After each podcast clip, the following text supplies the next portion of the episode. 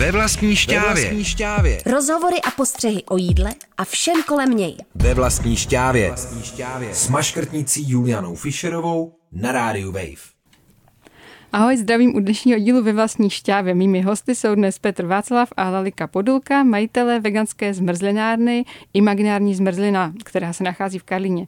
Probereme spolu, jak na tu nejlepší veganskou zmrzlinu. Jaké byly nástrahy při budování podniku, aby nezůstal jenom imaginárním takže ještě jednou vás tady vítám, Laliko. Nejdřív se zeptám vás, jak to bylo s nápadem vyrábět zmrzlinu? Kdy jste přibližně vyrobila tu první? Mm, ahoj. Já jsem vyrobila první zmrzlinu asi zhruba tři roky zpátky, kdy jsem vlastně začala být veganka. Jako velký milovník eh, zmrzliny mi zmrzlina veganská chyběla v Česku. Jasně, takže nedostatek vás k tomu přivedl. Ano, nedostatek a taky asi jsem chtěla vyrobit zmrzlinu, která by byla nějakým způsobem jiná. Chtěla jsem, aby byla z kvalitních surovin a aby měla takovou plnější chuť, než eh, jsou třeba veganské zmrzliny a taky, aby nebyla dovážena, ale lokální. Uh-huh. A co vám přijde, že v těch běžných zmrzlinách je nadbytečné, veganských? Asi pro mě nejdůležitější bylo, aby ta zmrzlina měla co nejčistší složení. To znamená, že nemáme tam přidaný vlastně žádný přidaný látky, ani žádný gumy, zlepšováky a barviva. A chtěla jsem vlastně, aby byla taková jakoby zdravější, to znamená, že když třeba já jim hodně zmrzliny, tak abych jí mohla jíst stále hodně a mému zdraví to nějak neškodilo. Takže se vám to nesprotivilo, jezení zmrzliny? Ne, ne, ne. Určitě ne.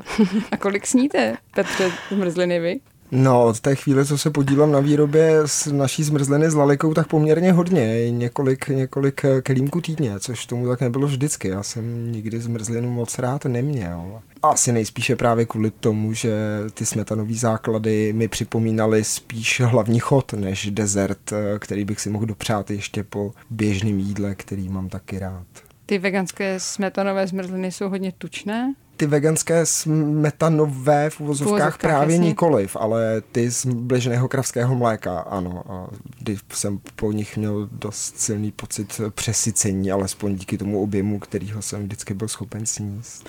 A jak to teda bylo s, tou, s těmi začátky výroby? Vy jste to zkoušela, předpokládám, doma, na kolení nějak, eh, našla jste si nějaké knížky, nebo jste to studovala z nějakých blogů, nebo jste vyjela někam? No učila jsem se asi úplně ze všech směrů, jakže jsem se dívala na nějaký tutoriály, na nějaký jiný zahraniční eh, veganský zmrzlinárny. Zmrzlinárna jedna v Polsku mě hodně ovlivnila, kdy jsem ve Varšavě měla právě veganskou zmrzlinu, která mi hodně chutnala. A to byla jaká zmrzlinárna? Ta už neexistuje. Aha. Oni vlastně skončili asi možná půl roku po tom, co vlastně já jsem začala. Taková varšavská. Měla vlastně stejný úplně kelímky, jako teďka máme my. To jsem odkoukala vlastně od nich, protože mi připadalo, že bylo super, jak je víčka, vlastně e, lžička pod víčkem. Mm-hmm. A i to složení mě bavilo, právě tu zmrzlinu měli taky z kešu, ořechu, ale pak měli i nějaké další suroviny, takže jsem zkoušela vlastně uh, ty suroviny tak, jak třeba oni, mm-hmm. že to mě inspirovalo, ale pak jsem vlastně došla i k nějakým jako jiným závěrům a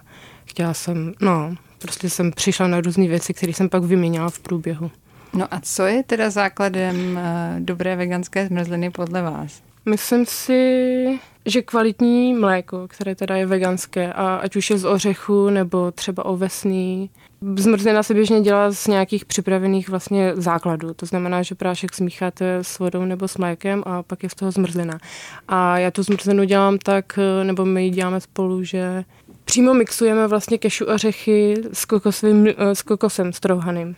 Takže, Takže je to vlastně to úplně od základu, od té uh-huh. suroviny. A to je podle mě vlastně kvalita toho, že člověk vybírá ty suroviny a pak je zpracovává už úplně od začátku sám.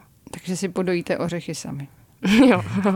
Kromě těch ořechů, vy jste říkala, že je to něčem zdravější, tak eh, bez cukru to úplně nejde, nebo to jde velice omezeně. Cukr tam teda předpokládám nějak figuruje? Mm-hmm, jo, zatím to děláme s cukrem s přírodním řepným a máme v plánu i zmrzlinu bez cukru, ale eh, hraje tam důležitou roli vlastně pro tu konzistenci té zmrzliny. Jo, a zdravější právě si myslím, že je spíš eh, díky tomu, že tam nejsou ty přidané látky, to, což znamená, že tam nejsou Ečka a cukru je tam vlastně trošičku méně, než v běžné zmrzlině bývá. Snažím se ji nemít eh, přeslazenou. Petře, jak jste se dostal k imaginární zmrzlině vlastně vy? Díky mému několika letému příteli Jersey Podůlkovi, jak eh, název napovídá, je to, je to tento velice můj dobrý blízký přítel, je otec právě zde Laliky. Při večerních dýcháncích, při hudbě Eh, se to nikdy neobešlo bez eh, nějakého brainstormingu a řešení, jak eh, právě pomoci v té době i Lalice s produkcí tak, aby byla prodatelná, podatelná, propagovatelná dále. Díky mým zkušenostem z větších společností jsem do toho v té době měl co říct a ten samotný nápad a hlavně to nad, samotný nadšení Laliky, se kterým to dělala a s jakým předsevzetím, pro mě byl dost inspirující. A vy jste, Laliko, tu zmrzlinu vlastně začala dělat hned na plný úvazek, nebo jak jste se dostala, nebo kdy jste se dostala k tomu, že vás začala nějakým způsobem živit? Zmrzlinu jsem začala dělat naplno v situaci, kdy začal covid a já jsem vlastně zůstala vyhozená z práce, kde jsem pracovala a řekla jsem si, že to je taková ideální příležitost na to se tomu začít věnovat naplno. Takže od roku 2020, od března vlastně eh, jsme spustili na začátku e-shop. Říkali jsme si, že to je dobrá příležitost na to tu zmrzlinu rozvážet vlastně lidem domů. A tak to v tomhle duchu to pokračovalo asi zhruba další rok a půl s tím, že jsme ještě jezdili vlastně se stánkama na různé akce a festivaly a pak až přesně před rokem v květnu 2021 jsme otevřeli zmrzlinárnu.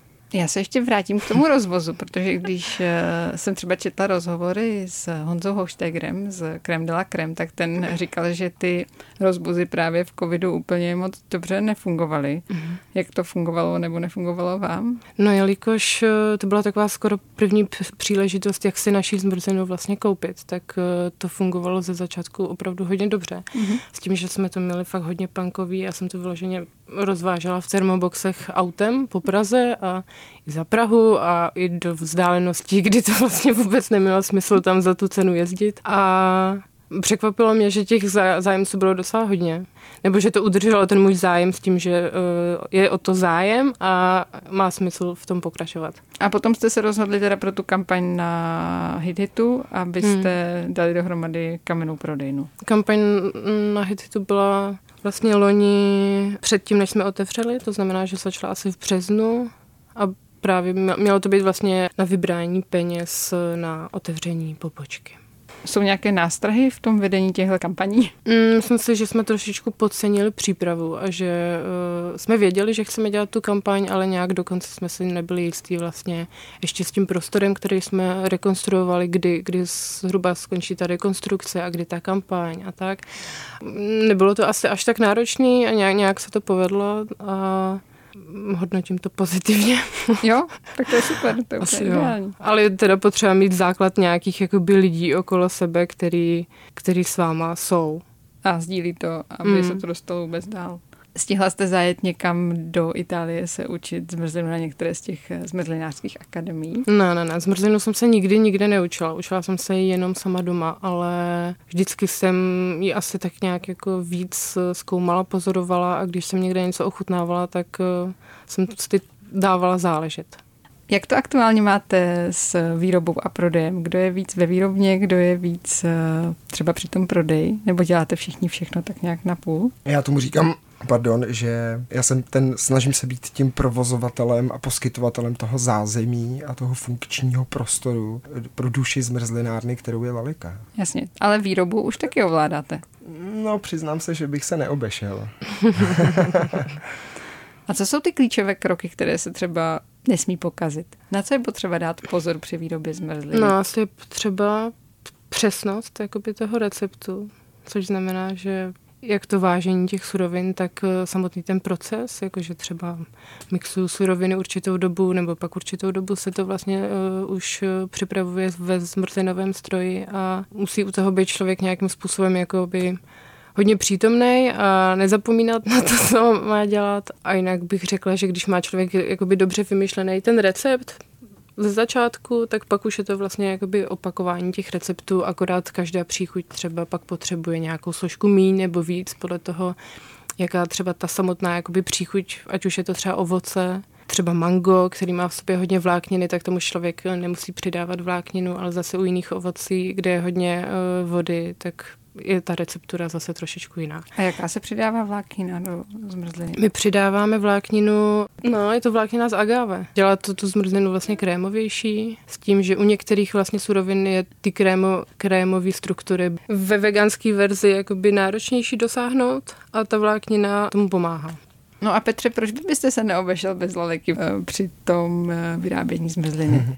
Sám mám rád kuchyň a považuji se v některých několika málo receptech za relativně zdatného kuchaře, ale jelikož vím, kolik právě jemnocitu je třeba k tomu, aby dosáhl člověk, obzvlášť v té gastronomii, eh, opravdu výsledku, který se odlišuje od, od jiných.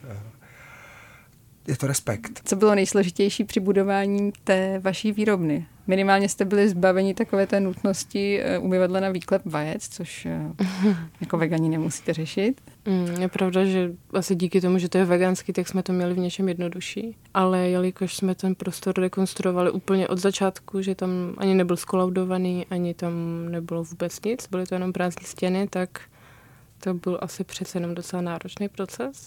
A vy jste předtím pracovala v gastru? Jo, jo, jo.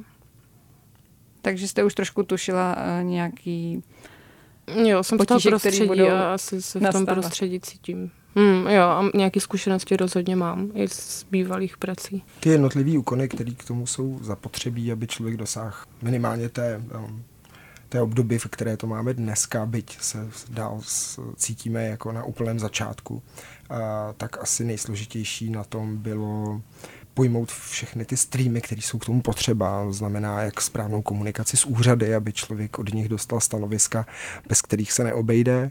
A ať je to dodavatele technologií a v pomoci s jejich výběrem, vhodnosti správného vybavení, které jsou nejenom k užití, ale jsou zároveň investicí, která vás podrží jako v budoucích časech. To znamená mít před sebou i nějakou tu vizi, kam by to mělo směřovat zároveň ruku v ruce s tím jde nejenom samozřejmě návrh interiéru, ale i jeho praktického využití, ale v neposledních řadách je to odvětví jako je personalistika, grafická činnost, propagace, umění sociálních médií.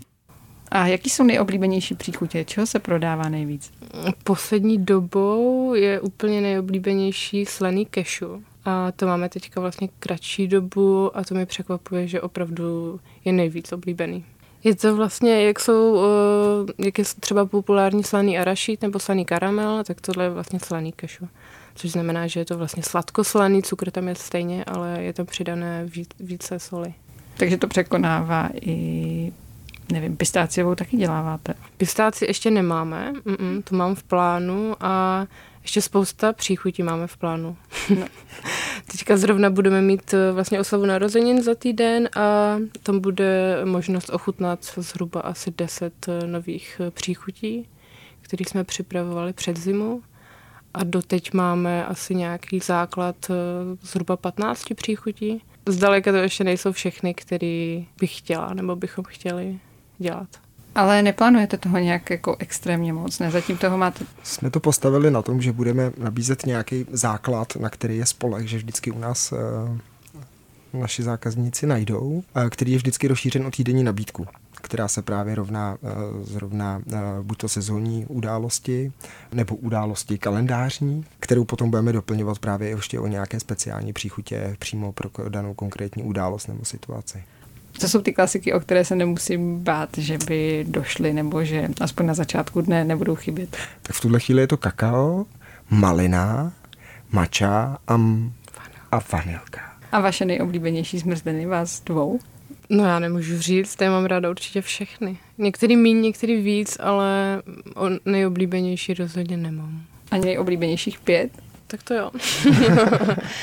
Tak to určitě malinová, pak uh, asi i ta mača, slaný kešu, maková a čokoládová. U mě je to dark chocolate, uh, kterou teď momentálně nemáme, ale od příštího týdne už snad mám příslip, že ji zase budu moc ochutnat. Uh, v kombinaci právě s malinou a se slaným kešu. Co si myslíte, že se vám za ten první rok povedlo a co se vám třeba ještě nepovedlo a potřebujete na tom nějak popracovat?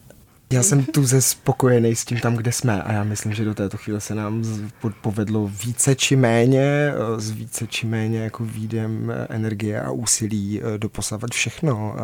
Nemáme, nebo necítím se, že bychom měli za sebou nějaké situace, kterých bychom museli litovat.